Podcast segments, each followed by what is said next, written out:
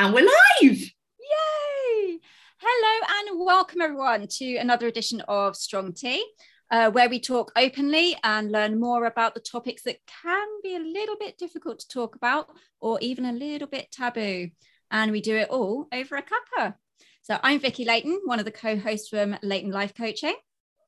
I'm Katie Russell, uh, one of the other co-hosts uh, from Strong and Brave. And today we are super lucky to have the lovely Kez with us. Hello. now, obviously, before we start chatting, the number one important question here is what tea are you drinking? Or you might not be drinking tea, but what are you drinking, Kez? As our guest, tell us. I'm drinking Yorkshire Teas toast and jam tea. oh, what's that? They It what? is- It is their flavoured tea that apparently tastes of toast and jam, and I have to say it's pretty epic. Not too sure about whether or not it tastes the toast, but it definitely tastes the jam, and it's actually really lovely. You've just blown my mind and changed my world. What flavour jam is it? well, I'd sort of say a bit strawberry, a bit raspberry. Nice. Um, so sort of that combination. It smells gorgeous. Um, and I'm not a fan of fruit teas. Generally speaking, they smell lovely and taste like, well, dish soap. Um, but this actually tastes really nice. That sounds amazing. I'm gonna have to. I, I've, I already said to Vicky, I've got so many teas. She introduced me to Yorkshire Gold, and I have boxes and boxes of Yorkshire now. Decaf, regular Yorkshire Gold. Now I'm gonna have to buy a toast and jam one. Yeah, Yeah. sorry. I thought the pinnacle was Yorkshire Gold, but now you've just blown that boundary. Yeah, Yeah, it's my treat tea. amazing. Treat yourself, Vicky. Have you got anything nearly as exciting? A little different. So I've got vanilla chai. I Ooh. know. Oh, I like know. that. It's very festive and yeah, it's it's nice. It's a good tea, but it's it's no Yorkshire Gold or yeah, jam and toast. Blimey. What about you, Katie? Well, I've just gone for Yorkshire Gold, but I have gone for, for almost a bucket of it today. And I'm using an afternoon cuppa mug in the morning. So, you know, really pushing the boundaries of what's allowed in tea drinking right now. So, uh, really needed that with Just to ask though, who's got a backup cup of tea as well? Oh, you definitely be prepared. Yeah. double parked. You've obviously seen how long these chats go on for. Well, we're really chuffed that you've joined us today, Kez. Um, really appreciate um, what you've come to discuss, um, which is, of course, surviving mental breakdown.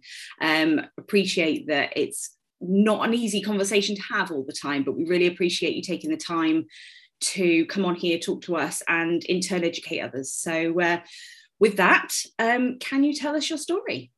Okay. Um, well, hopefully it will help some people. That would be that would be lovely. Um, so about seven years ago now, I guess it is. Um, working in uh, a job, quite frankly, that, that I loved. Uh, I work in higher education, and, and it's a it's a great place to work. A little bit crazy, but you know, so are a lot of jobs. Um, and was involved in quite a big um, project across the entire university at the time. Um, that gradually became, over the course of time, for a variety of circumstances, um, additional workload, um, a particularly challenging project.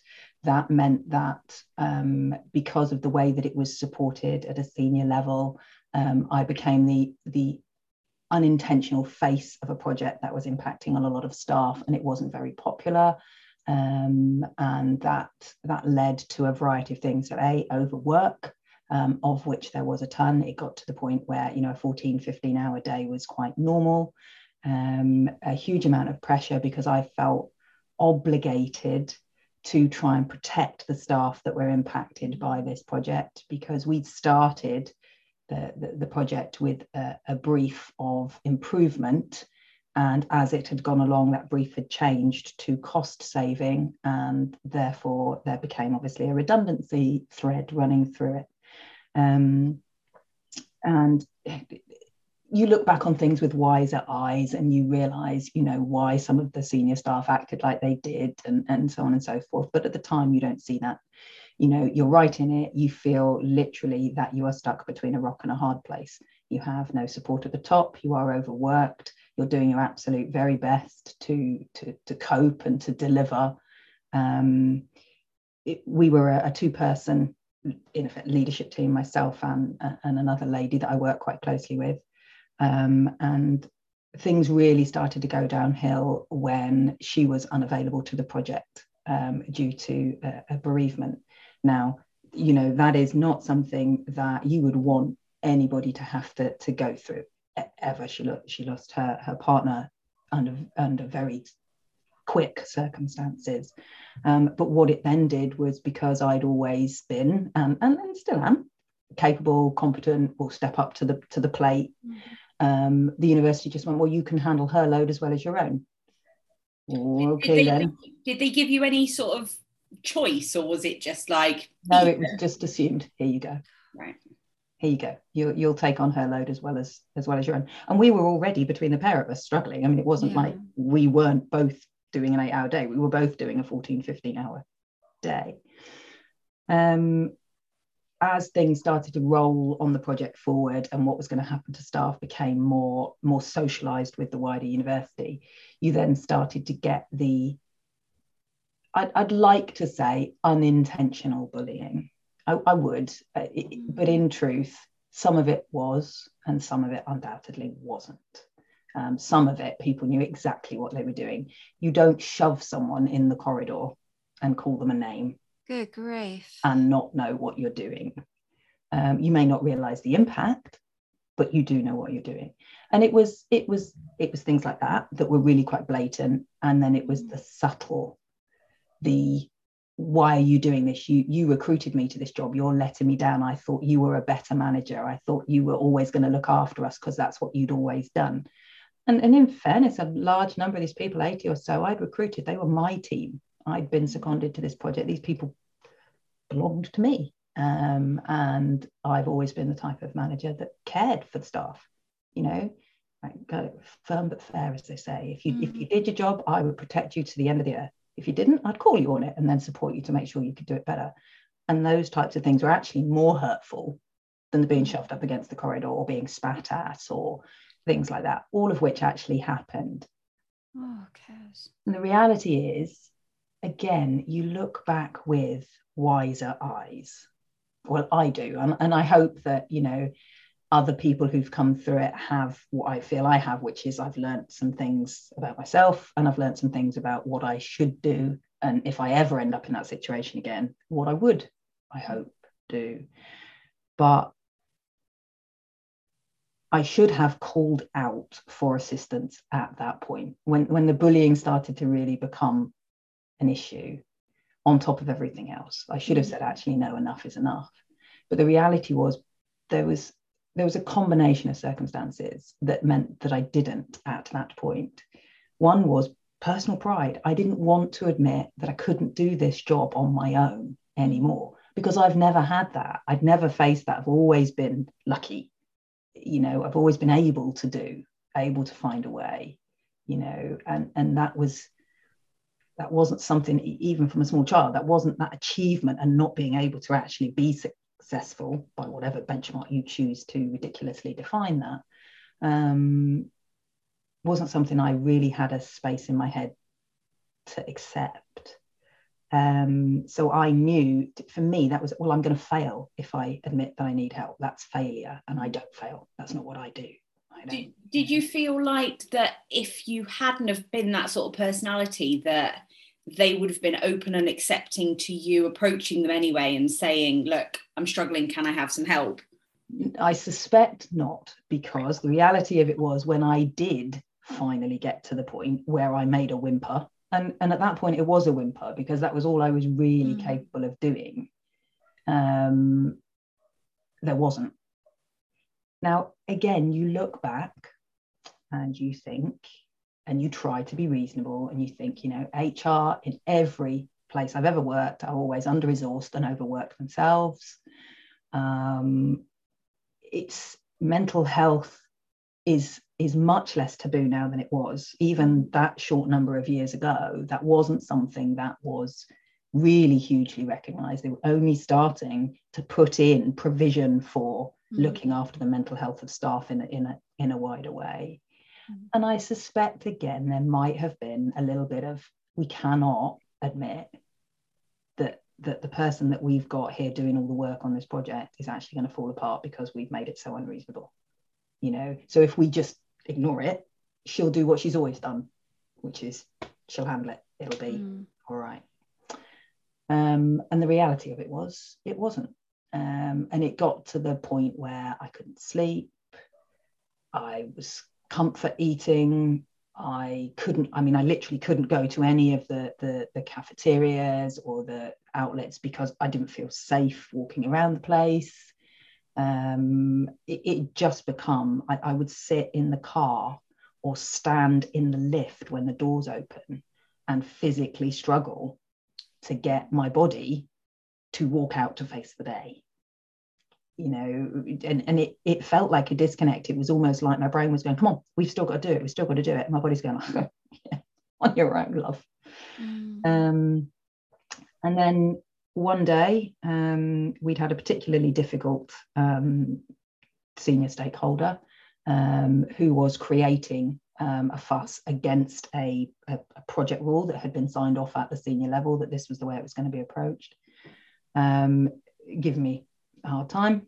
Um, I'd gone to uh, the, the senior team and said, look, I can I can stand the line here, but I need to know that if I do, I know what will happen. This individual will come to you and make a fuss.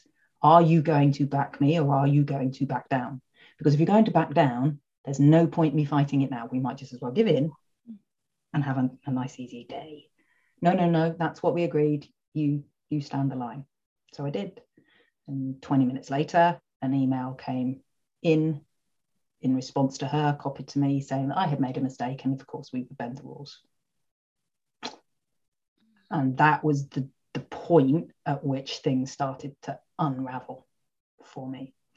So I sat in the toilet and I'm not ashamed to admit I cried.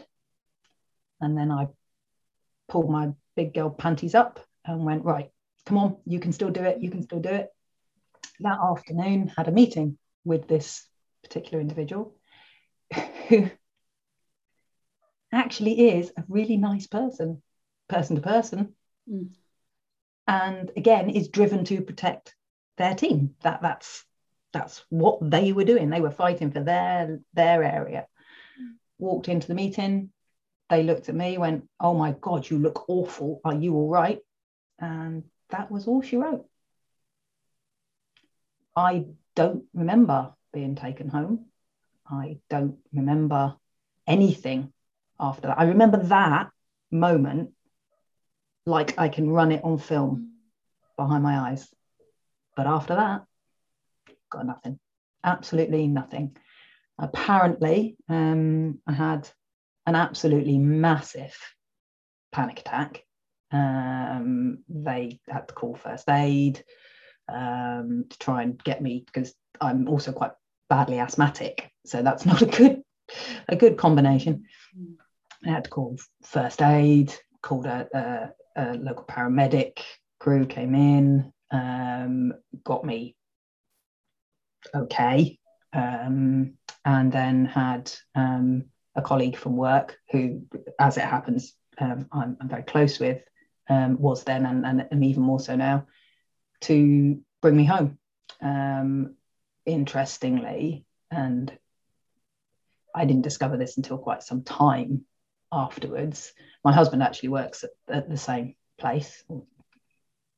Um, and I'd always vaguely wondered why he hadn't brought me home after the event, not, um, he didn't know because he was teaching at the time and they decided it would be better not to interrupt him.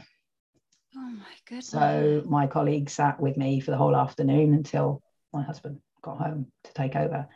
And I literally, according to her, sat on the couch in complete silence, just staring into nothing. And you've got no recollection of no any recollection of it at all. Nothing. I, I don't. The brain's a, a, a wonderful and weird thing, and I don't know whether that's just blanked because it literally did just shut down. That was what it was. All the lights went out, or whether it's just wrapped it up in cotton wool and refused to let me see it because actually that was part of what was needed to to, to move forward who, who knows but no it, it's it i've got no clue at all all i know about it is what i have been told How did you Um, feel afterwards? Because obviously it with the panic attack and things like that, it can leave you feeling exhausted. But if you've got no memory of that and then you're at home, I mean, how how are you feeling? Oh, I, I absolutely.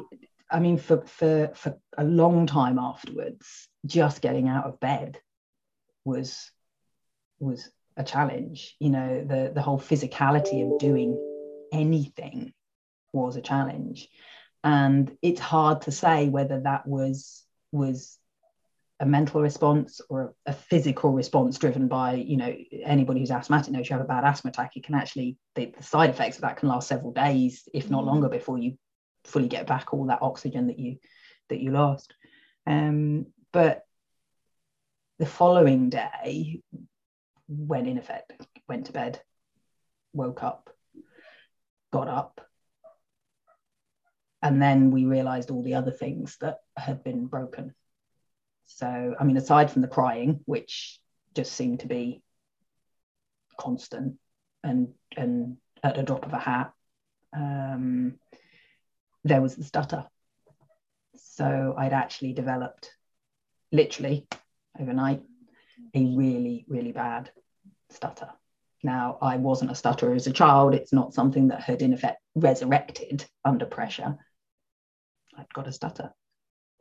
Um, and if I had to talk about anything related to to what had happened, the the the, the project or, or, or what had had come up to the point where all the lights went out, it got so bad I could I couldn't coherently form a sentence because you literally I just literally couldn't get the words out. Um, and it took months and months of, of practice and hard work to stop that um, and even now, years later, there are words I still can't say. Um, and if I'm particularly anxious about something, I don't stutter, but I can feel it mm. there in the background. If that if that makes any sense, I can. It's just almost it's almost there, ready to to start again. Um, and that's you know that's a permanent side effect so and when after you had the um, breakdown and obviously there were all these things coming off did you go to the doctors and they yeah. did they forewarn you that of the potential things that could have come so out of this my hus- husband took me to the doctor the following day um, because I was in obviously such a state. Uh, our, I, we're really lucky. Our doctor's lovely. Um, I, you know, I don't have enough uh, enough praise for, for the NHS in general, but our local surgery is wonderful.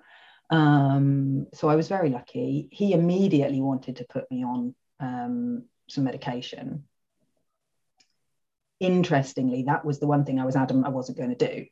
It, and it was the thing I had it was the thing I felt, I think, I could control. I can say, I can't control anything else at the minute. Everything else is just a swirling maelstrom of, of, mm. of colours and darkness and, and everything else. That I can say I don't want or I do want. Mm. And I don't want it. I don't want medication. I probably should have had medication. Did your did your husband feel that was the right like you know as a sort of couple did he sort of say to you do you actually have you really thought about this? Do you think it's something you might? Or were you just like no do you know what? No i was i was very much no. And, and to be fair my husband james is an absolute darling. He's known me a very long time recognizes the tone. Uh, argue. recognizes when this is something we might be able to discuss and when it's not and also at the time as he said made the the judgment call that arguing with me over it would have actually been worse right. um, because of where I was, because of, of the state that I was in. I wasn't rationally able to talk about having a cup of tea. You know, that could have been enough to set me off weeping over this cup of tea. Thank you very much. You're so wonderful. Everybody's so lovely. Why am I so pathetic? All of that type of right. stuff.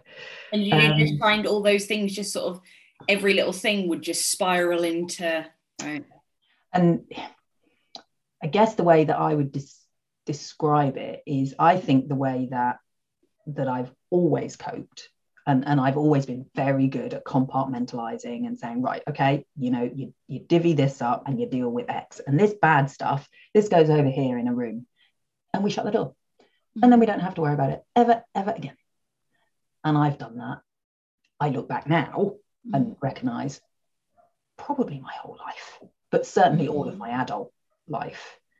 You know, anybody that known me up to that point would basically have asked to describe me, have gone, well, she's the person you want on your side in a crisis.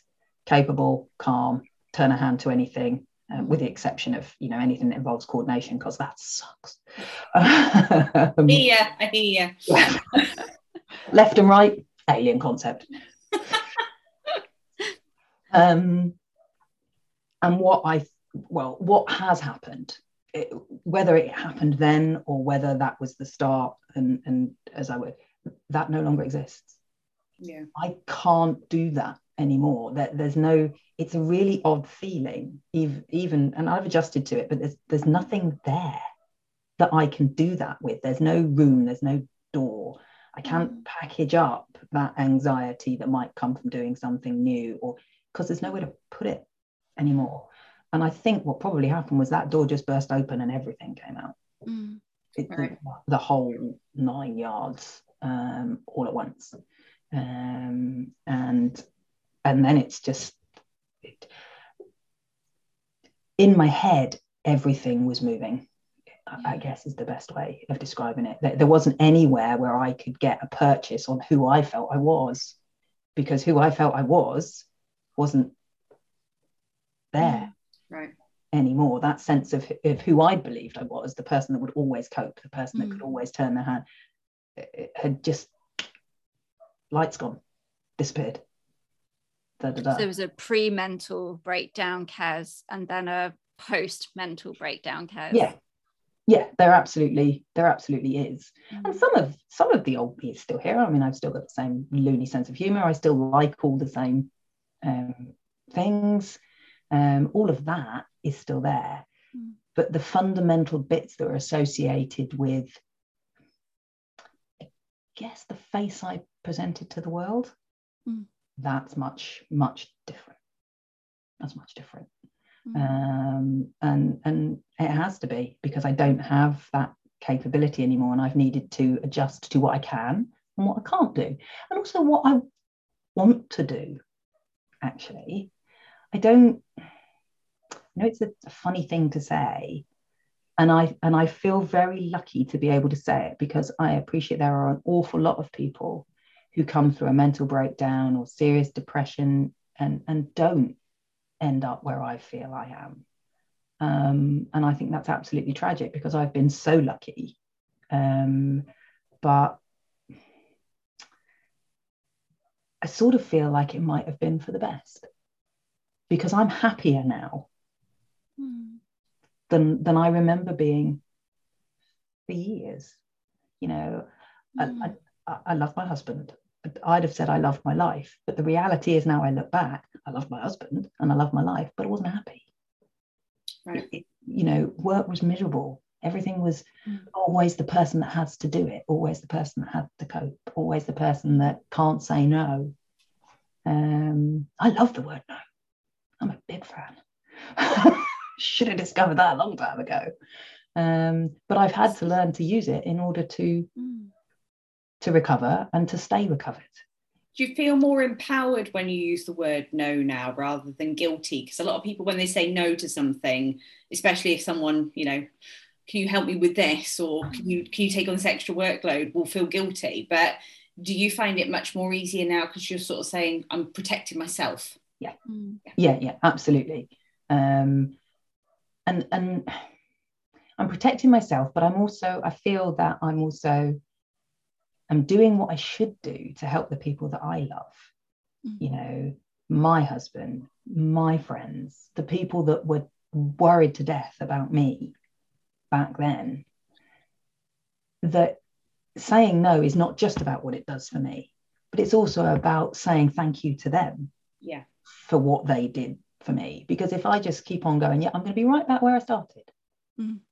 And and all that support and all that effort and all that that love mm. that I didn't really see at the time because I was too immersed in in how awful everything was and, and how hard it was to fight to to to get me back mm.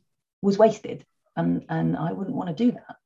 And and that's me that wouldn't want to do that. That's not me thinking, oh, society says I should work harder, or society says I should be this, or the job says I should be that. That's me going, no, for me, that's important. For, for who I am in here, that's that's important.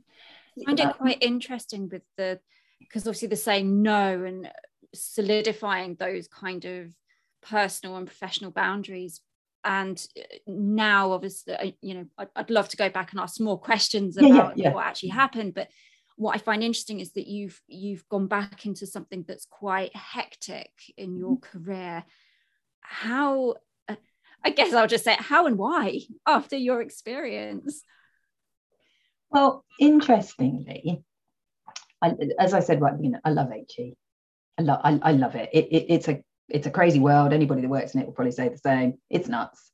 Um, but I I I had a I had a, a great childhood.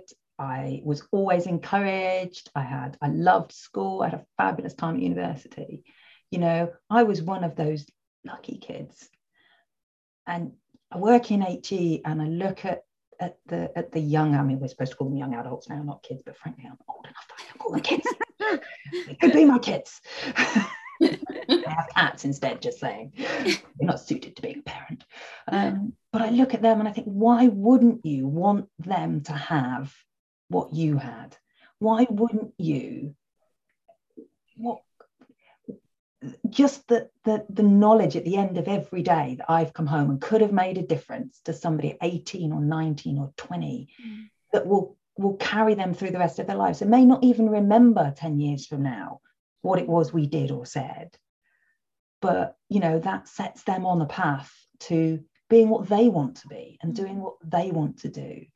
And and particularly you know you, you see kids at all levels coming through to university but but particularly in some of the the, the post 92s where where they're coming in with with lower qualifications. They've they've struggled to get where they are you know in some of these this is the first time anybody might have said you can do it.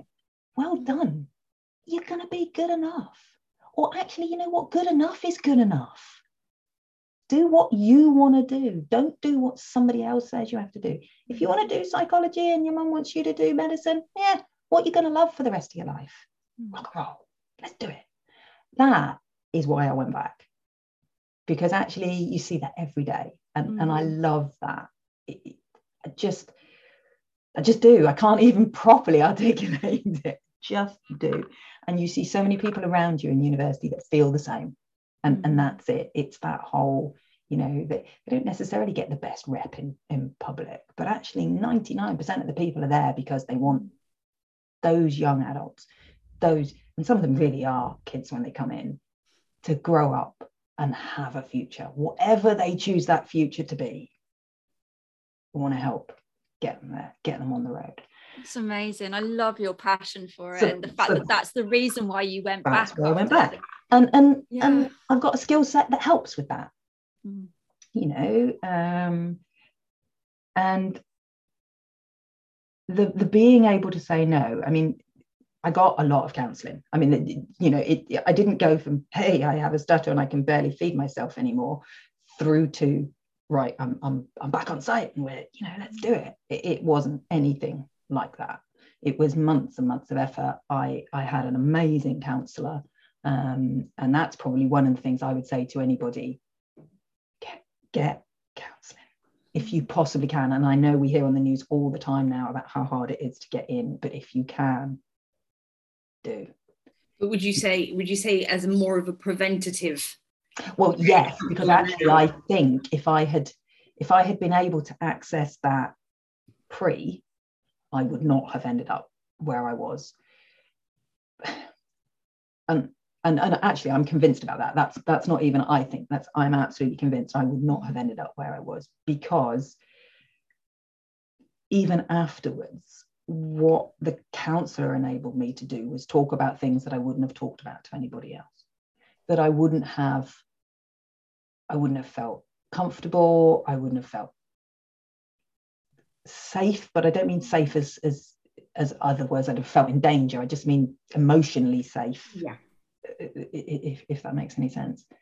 Um, and and you know i mean my i was lucky i got into counselling pretty much straight away because mm. the, the doctor was so concerned he thought i might be a suicide risk uh, and in truth i wasn't but i could looking back completely see why you might think that because i was inarticulate i couldn't I, I was non-functional really you know. Um could you tell us a bit more about that? Sorry I, yeah no, that's fine. I think it's important to kind of really understand the physical as well as the mental effects of having a mental breakdown because I think a lot of people don't I know I certainly don't know a lot about it. So obviously you developed the stutter. But what what else happened it's really hard to describe and you hear all sorts of people describe it differently according to them and and for me way back in the day I came from a veterinary background so most of my analogies eventually come back to, to animals of some type, it was like all the dogs were barking, all of them. You couldn't, there was just a cacophony of noise inside my head. And in that noise, I couldn't hear even myself think or scream or or anything. There wasn't there wasn't a thing to get hold of. And and it just felt like there was just so much noise just all the time. Mm. And it wasn't it wasn't oh that's a recognizable noise about this and that's a rec it was just just sound just inside my head all the time um, and you, I mean, I can completely understand why people might just say, that's it, I can't, I, I just want this to stop. Uh, and, and not because because you do, but because you can't even think about anything else other than please make this stop. Yeah. Um, and I think there was just, I was lucky, I think there was just enough of me left to make that decision about no, I don't want meds and cling to that. And then that got me to the counselling session with the, you know, well, if I if I don't want meds, I, I have to get to counselling, I have to get to counselling, I have to, I have to, I have to do this, I have to do this, I have to do this to hold on to. Um, and my counsellor was was amazing. I mean, I, I don't know if anybody's ever had they, they give you a form to fill in. Well, that's great because I could barely hold a pencil, never mind fill in forms. Like, well, this is lovely. What does all this mean? These all these words. um, and and that's part of I think why they do it now. I look back because where you are, they can grade that against all the questions they're asking you. So you know, we work through all the questions and and the thing that he then said, he, he said at the end almost when he was signing me off um, was I knew you would be one of the ones that would eventually be okay. And I'm like, well, how? He said, oh. because do you not remember telling me when I asked you, do you want to end it all? You looking at me and going, why are you asking me such a stupid question? And he said, and it was the one thing in that entire session that you said without stutter. Wow. And I don't remember that either. But that was obviously the little bit of me clinging to that. No, I'm not taking mm. meds. No, I'm not. Were you were you mm. aware of um I don't, I don't know how to word it. Were you aware of a desire to try and fix yourself? Were you trying, were you, were you just sort of like, you know, I, I, I can't survive like this now. I have to try and make myself better yeah absolutely. You know, or was it just a sort of fusion of well i don't really know what i'm doing people are pushing me towards that so i'll go think, in that direction i think for the first certainly for the first few weeks it was more being directed by somebody else right. towards a, a path of recovery. I don't think i was or at least consciously anyway that i can remember well enough yeah. to be making those decisions on my own. But I do remember then it being a point where that transitioned into actually no hold on. Uh, this is this is horrible and I don't I don't like this and I don't want this to continue so I have to get I have to get on the bus here and and and help myself to get better to identify what what I'm going to do and what I'm not going to do. And, and it's interesting because the only words I really have to describe it are get better, but I'm not sure that that's actually what I did mm. because I don't, because you define better against what? You know, the only baseline I've got to define better against is what I was beforehand. Mm. And I don't actually think that was better. No. I think that was sicker mm. than than afterwards. You know, who I am now is better than who I was before I had the breakdown. Mm. If that makes any sense at all. Um, and and that journey, I mean, I did some things that people thought were, why are you doing this to yourself during that journey? I went back to work, to the place where it had happened. I didn't want to. Truth, didn't want to. But by then, I'd recovered enough of, of who I felt I was, mm. who I've always, that bit of you that's you, however you, you know, you describe it, your soul or your id or whatever, depending on, on where you come from. I'd recovered enough of that to go, if I do not do this, I will regret it. Mm. I will feel that it beat me and I cannot let it beat me because if I let it beat me, I won't get better. Mm, right. That, that, that, was it. And I'm not ashamed to say it took me three goes to get back into work. Went in three times and bottled it.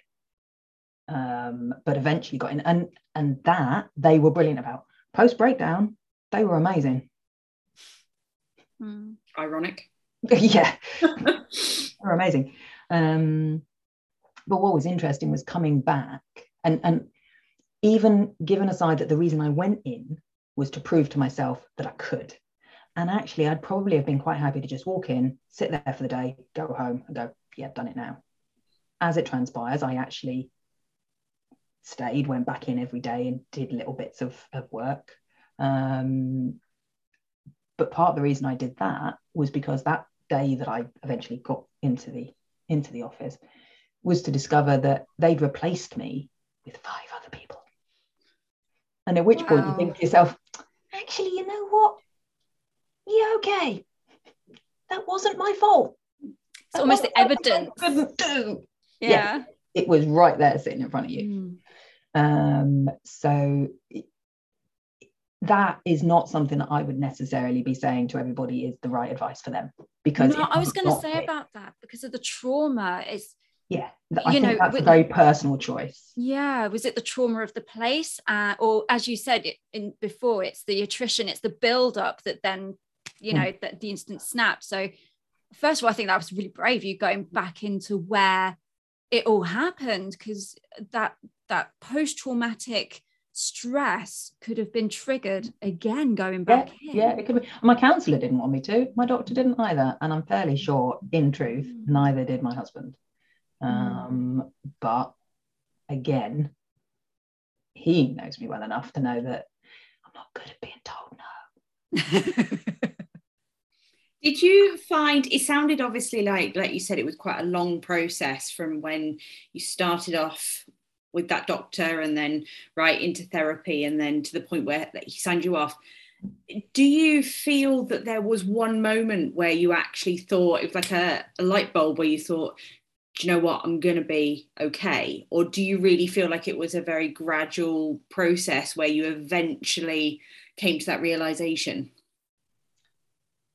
actually funny enough both okay. because it wasn't it wasn't a, a light bulb turning moment to not okay okay mm-hmm.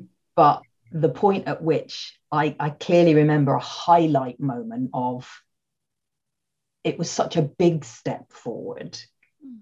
that that it, it, it, represented that light at the end of the tunnel sort of thing it, it, it was which was the first time i got through a session with my counselor without a stutter. Wow. That that was, you know, that was it. We had a half an hour session and I didn't stutter. Now that's not to say I didn't go out of the door that day and stutter halfway through the day because I did, you know. I mean, I could you could never quite I could never quite predict what I would and wouldn't be able to say. It wasn't that I only stuttered when we talked about work or mental health or what had happened and, and, and, and worked through some of the reasons why why I ended up where I had and not coped or what I needed to do to cope. It wasn't it wasn't always linked to any of that. It could be what what what, what would you like for dinner? Yeah. You know, it, it just um and interestingly, we're having this conversation, and, and, and I am comfortable having this conversation. I think people should talk about mental health. I actually think it's good for your mental health to talk about mental health. Yeah. But as I said earlier, about sometimes you can feel it. It's not quite here, but I can feel it, and I can. Yeah. It, it's it's just there under the skin, just going. Just be careful. You're, you know, you might be you're all right, but you might be pressing on some things that make going to make you a bit anxious and and so on and so forth. Um, so that's not that's not in any way to say that i'm uncomfortable doing what we're doing because i am comfortable yeah. but you you it's it's it's not gone. It won't mm, ever yeah. go. Did I you have that before? No or was that one of no? No the stutter was was completely i didn't stutter as a child i'd never stuttered. And the uh, anxiety uh, did you feel the anxiety before? Oh the anxiety that... no. No not at all um, I was, you know, I, I, was one of those people that everybody tends to go, oh, for God's sake, do you not ever worry about anything or feel underconfident about anything? You know, there was a lot of things I wasn't going to do. I'm not going to parachute. Why would you? Could die. You know, but not not because I was worried about dying, because it's like it's a sensible thing to do. I'm not doing. You know, I don't go in the water because of sharks but you know it, it, those are silly things but the the can we do this? Well yeah of course we can. Let's find a way to do it. I wouldn't even have hesitated. There wouldn't have been a doubt. There'd have been right let's find a way to make it work. And that emergence of doubt is the thing that i've had to work the hardest. Once we mm. got over the that initial everything in my head is screaming and barking and, and just and we started to get techniques in place to help to focus and to to start to bring all that back down and and, and into a level where you can you can work around it and deal with it and, and work through each bit and put it away and, and and so on and so forth. The hardest thing to learn to live with has been the anxiety. Mm. it, it has because that's that's a lasting side effect. I don't deal with situations stressful situations or actually not even necessarily stressful situations because in a crisis i'm actually quite good still. I don't hesitate. I don't right let's da, da, da. i might have a panic attack after we're done but that goes forward. But but general things. So you know last weekend case in point quite a lot of life maintenance stuff to do. You know laundry cooking getting the house clean doing all sorts of stuff. Not anything that was going to be the end of the world if it didn't get done on Saturday. Really, mm-hmm. just not. Got enough clothes, didn't need to do laundry, could have just forgotten about it. But by the end of the day, I was mm-hmm. twitching because I hadn't been able to just do it all. And, and then it builds up, and then you start to mm-hmm. think. And I still do the thing, like I say, we're seven years on now. I still do the exercises that my counselor and I worked out helped the most because every one of the things he said is everybody has a different one that really works for them. And you know, we worked through quite a number before we found the one that, that worked the best for me. I still do that every morning. Would you mind sharing that? Yeah, it's really simple for me. It's it's literally a it's a breathing exercise. And I think it probably helps because I'm used to working with my asthma for breathing. It is literally breathe in for the count of five, breathe out for the count of six. And you concentrate on the breath and the count, and you concentrate on the exhale and the count. And you don't think about anything else. And you use that as a way to focus, and you focus on breathe in, breathe out. One, two, three, four, five. One, two, three, four, five, six. I'm actually doing it. Sorry, I'm a bit lost. Yeah, but but you you and the reason he said carry on doing it. Once, well, I mean, and it took a lot of practice to get in to get to the point where actually that did what it was supposed to do, which was it it it concentrated focus on a single thing and allowed all of the extraneous noise to stop or to be to be diminished because you got your focus on something which allowed you to regain control that that was that was i think the aim. Um, and that's what it does for me. He, and one of the things i remember him saying and he's absolutely right is do not stop doing these. Please do not stop doing these. You may feel fine. You may feel you never need them again. But when you do need them you want to be able to have practiced it so that it's second nature. And he's absolutely right. He is absolutely right. Because back at the beginning we could have done that for 20 minutes in a session before i wasn't shaking now if i start to feel anxious i can do that three times mm. and and i guess what that is is that's that's the equivalent of muscle memory you know it's oh okay doing this means this oh yeah so it does um and it it, it's reinforcing. And I, I mean, he, I can remember a couple of others that he'd said that just didn't work for me. There was there was one we we tried, which was opening a door and stepping through onto a beach and walking along the beach. Not really going to work because you know beaches. Ooh. Um, and sharks. And shark, well, sharks, yes. I mean, and that that that lesser known land shark. Got to be careful. Go watch for them, I guess. All dangers. Yeah.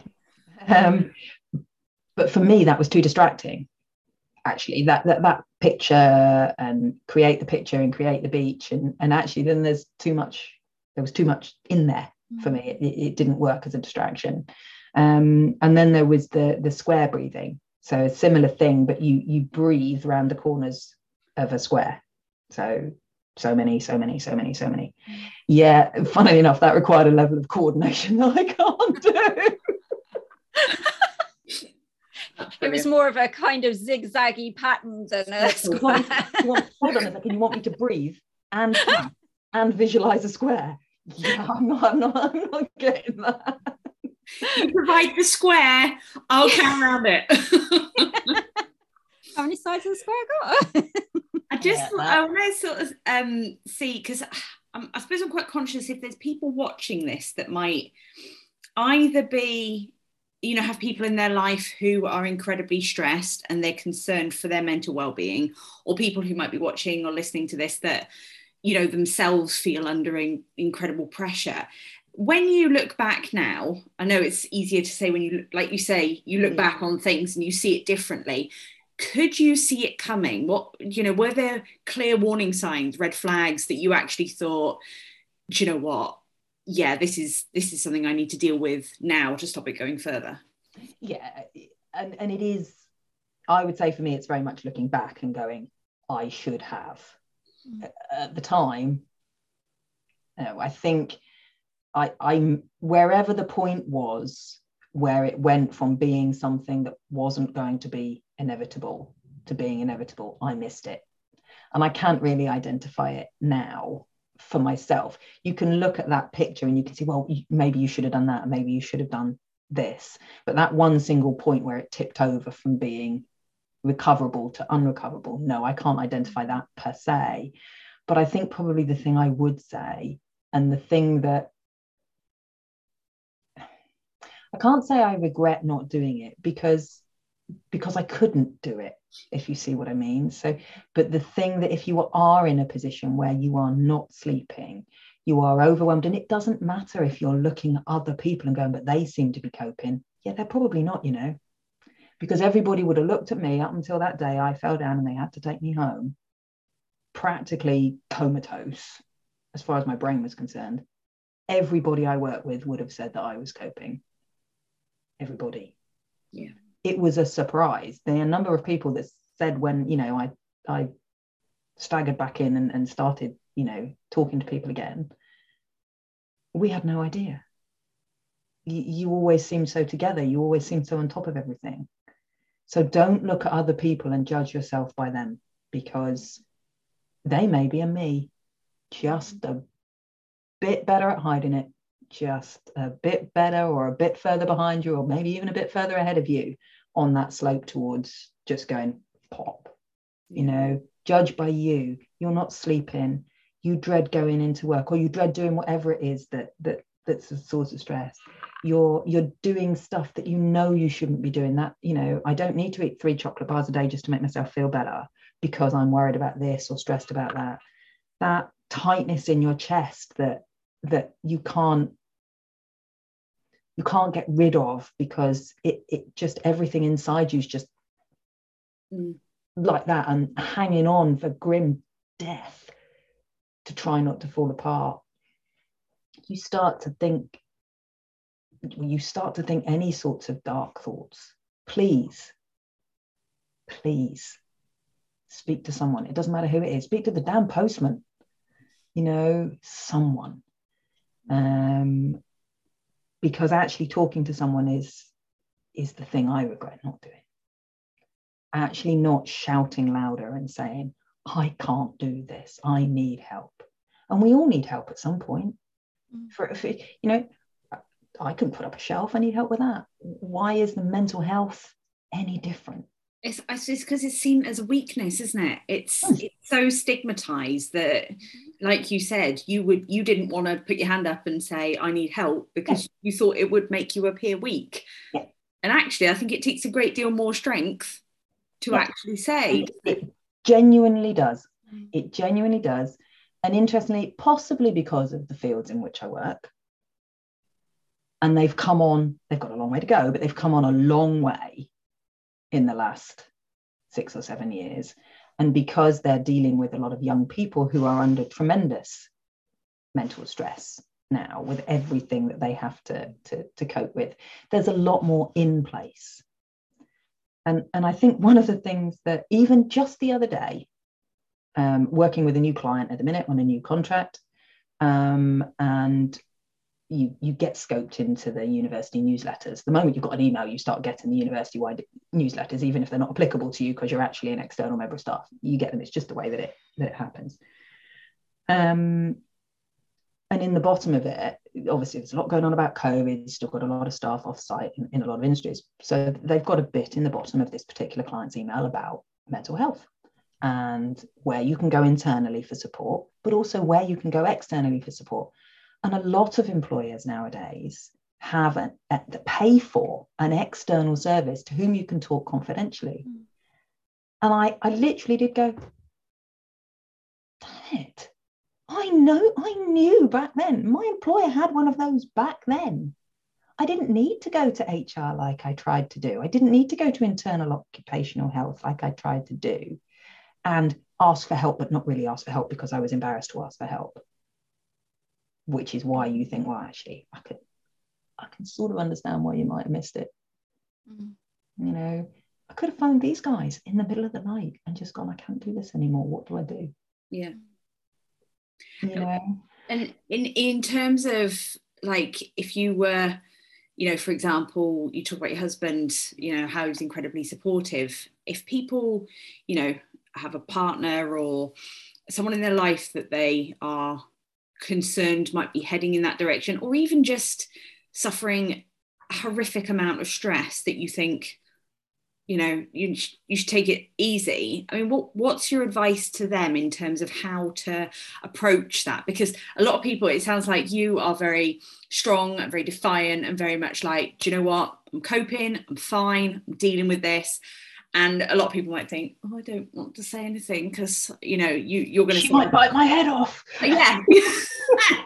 So how do you think people can can support others? Even if it's a colleague even if it's not necessarily someone that you live with or family member? Again hard to say because everybody's different but mm. i think some of the things that that you hear all the time are genuinely true that you okay and you know what? I'm not okay. Do you want to go for a chat? Because sometimes I would probably have opened up to somebody who said, actually, you know what? Can we go for a chat? Because I'm not really feeling very great about this project. Yeah. Even if that was a complete fib. Mm-hmm. Mm. And let's have a coffee. And and mm. because almost what I'd have started to do at that point was share what I felt in order that they didn't feel alone. Yeah. Type of thing. Yeah. Sometimes it's just be there, but be quiet. That I'll hold your hand and sit here with you for as long as you want. Yeah. Is is enough. And actually, interestingly, isn't it funny? All of this conversation that we've had, now is the first time I've started to well up. And that's because that's what the, the colleague, who's now a very close friend, who brought me home did. Mm. Promised myself I wouldn't cry. Oh. but she sat and she held my hand. Yeah. That that's what, all you need. That's what she did. Yeah. That was what she did. She didn't know what else to do, mm. but that's what she did. She didn't walk away. She didn't be embarrassed. She didn't not do something because she felt that she would feel uncomfortable doing it. She sucked up all of that and she sat with me all afternoon while I looked into space for she knew and she refused to leave. She could have dropped me in the door, handed me the house keys, and gone home, mm. gone back to work. But she didn't. You know, it's that person you see sitting sitting on the platform. Mm. They're right. That that's odd behavior. Are you all right? And sometimes it's even they just go and sit down next to them. Mm. You don't need to know. You don't need to say anything. Just need to be there. I think people are so scared of getting it wrong as yeah. well. You know, oh, I'm not a trained counselor or a psycho- psychologist or therapist. It, like you're saying, it, it doesn't matter. Just that active listening. Just don't don't say anything back. Just take it in and absorb. And like you said, just holding hand or you know, and that rule of thumb I've always asked twice. You know, how are you? No, really. You know, everything everything okay? How you doing? You know, asking twice to really hit home that it's not just a courtesy. Oh, how you doing? It's you're actually you know are you okay yeah. i mean um, I, I quite often say to people the, the regardless of your of your your your background the the the enmeshed british culture per se that we all get sucked into regardless of where we've come from regardless of what of what what country of origin might have been to bring us here what cultural background to bring us here we all do the same thing fundamentally which is how are you mm. i'm all right but yeah, I'm all right could mean anything from I've just won a million pounds on the lottery to my leg has just unexpectedly dropped off. I literally do mean it on that spectrum. It's such a British thing. It's auto response, isn't it? Yeah. Yeah, I'm all right. Stay oh. away from me. Stay away from me. Vicky actually texted me the other day and said, at the risk of being really annoying and a massive pain in the ass, actually, are you all right? And it was that humor element of it that was just like, you know, not wanting to just keep going, you okay? You okay? You know, and it was that look, I, look, I'm still here. I know I'm being really annoying, but seriously, just I'm here if you need me. And I think actually that takes the sort of like you say, because people are so worried about getting it wrong and saying, "Well, are you all right?" Yeah, no, I'm fine. Just leave me alone.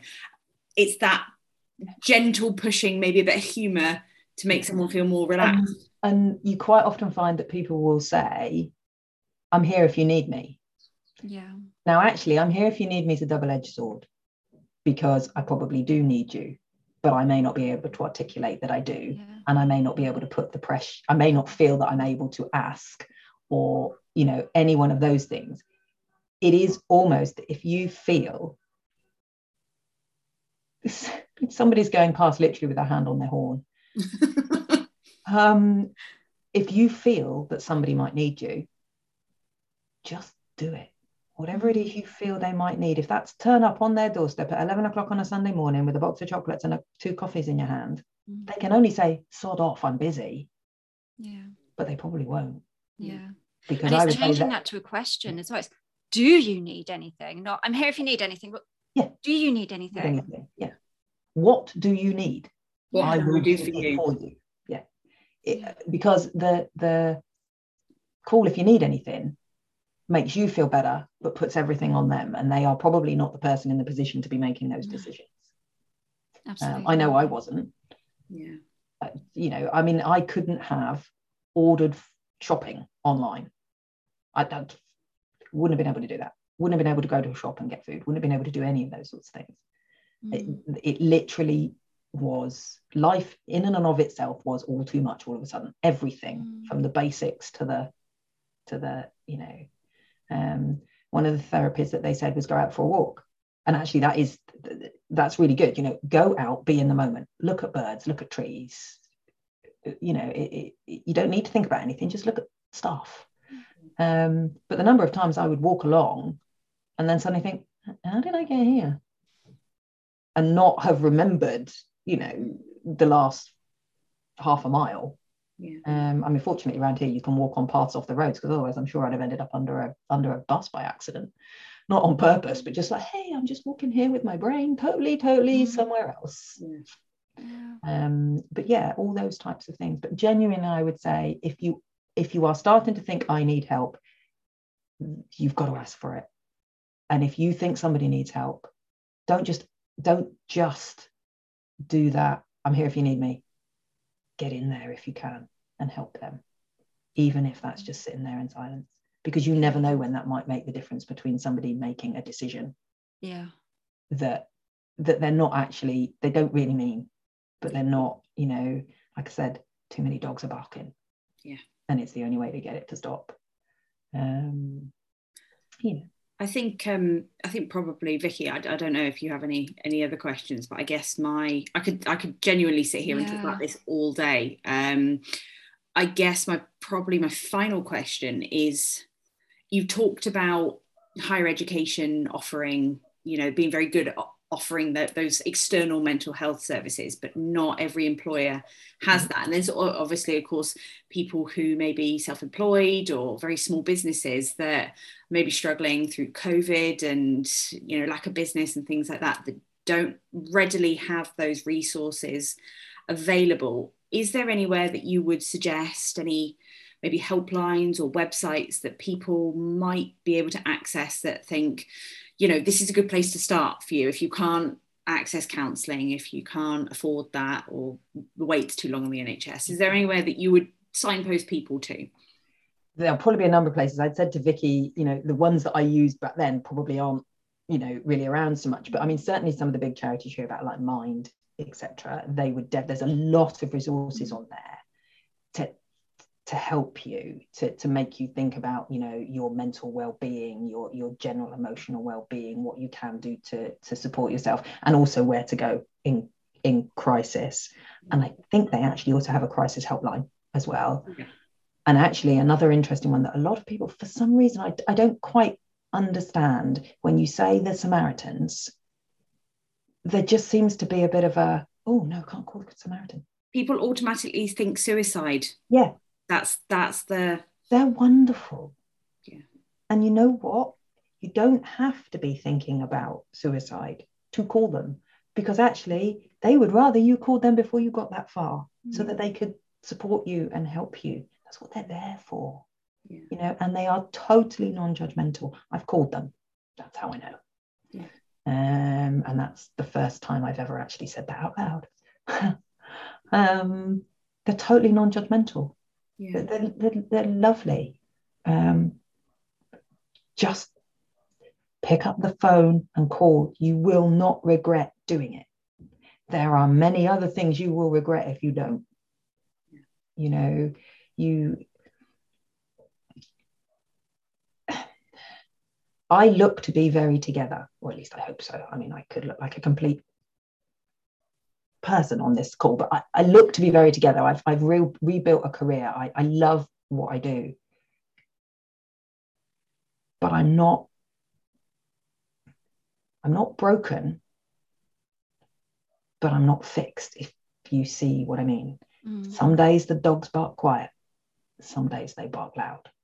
And what I now know how to do is how to to deal with that, how to factor that dealing with my mental health into my everyday life. It, it's not a thing you only think about when it's in crisis. The thing you think about your mental health and your family's mental health and and all the time because you sh- because we should Mm. we should no it shouldn't be something we sweep under the carpet it, you wouldn't you wouldn't sit and ignore a bleeding cut No. Why why would we as a so we need to stop as a society thinking that turning around and saying no i am not okay Mm. isn't okay Yeah. I, I, I ha, you know it, it is it is the one thing that i would say i've learned Mm. it's okay to say i'm not okay and i'm not okay and i will I will, but I'm judging that against who I used to be, against that standard of what was supposed to be mm. okay by society standards. No, I'm not okay. But actually, you know what? I'm better than okay mm. because I look after my mental health. I appreciate that some days the dogs bark loud and some days they bark quiet. And, and I, I cope with that. Yeah. And it hasn't stopped me doing other things. It hasn't been the the end. It hasn't been the defining, actually, I say that. It has been a defining moment in my life, but it isn't the defining moment mm. in my life. Mm. Um, and and if even one person listens to me saying that and thinks, you know what, I could do that too, then that for me is the same pleasure and satisfaction that I get from seeing a, a, a kid graduate having come from a rubbish background and having worked their socks off and knowing that they're going to go on and mm. be whatever they want to be. Yeah. That, that, that's the thing. And mm.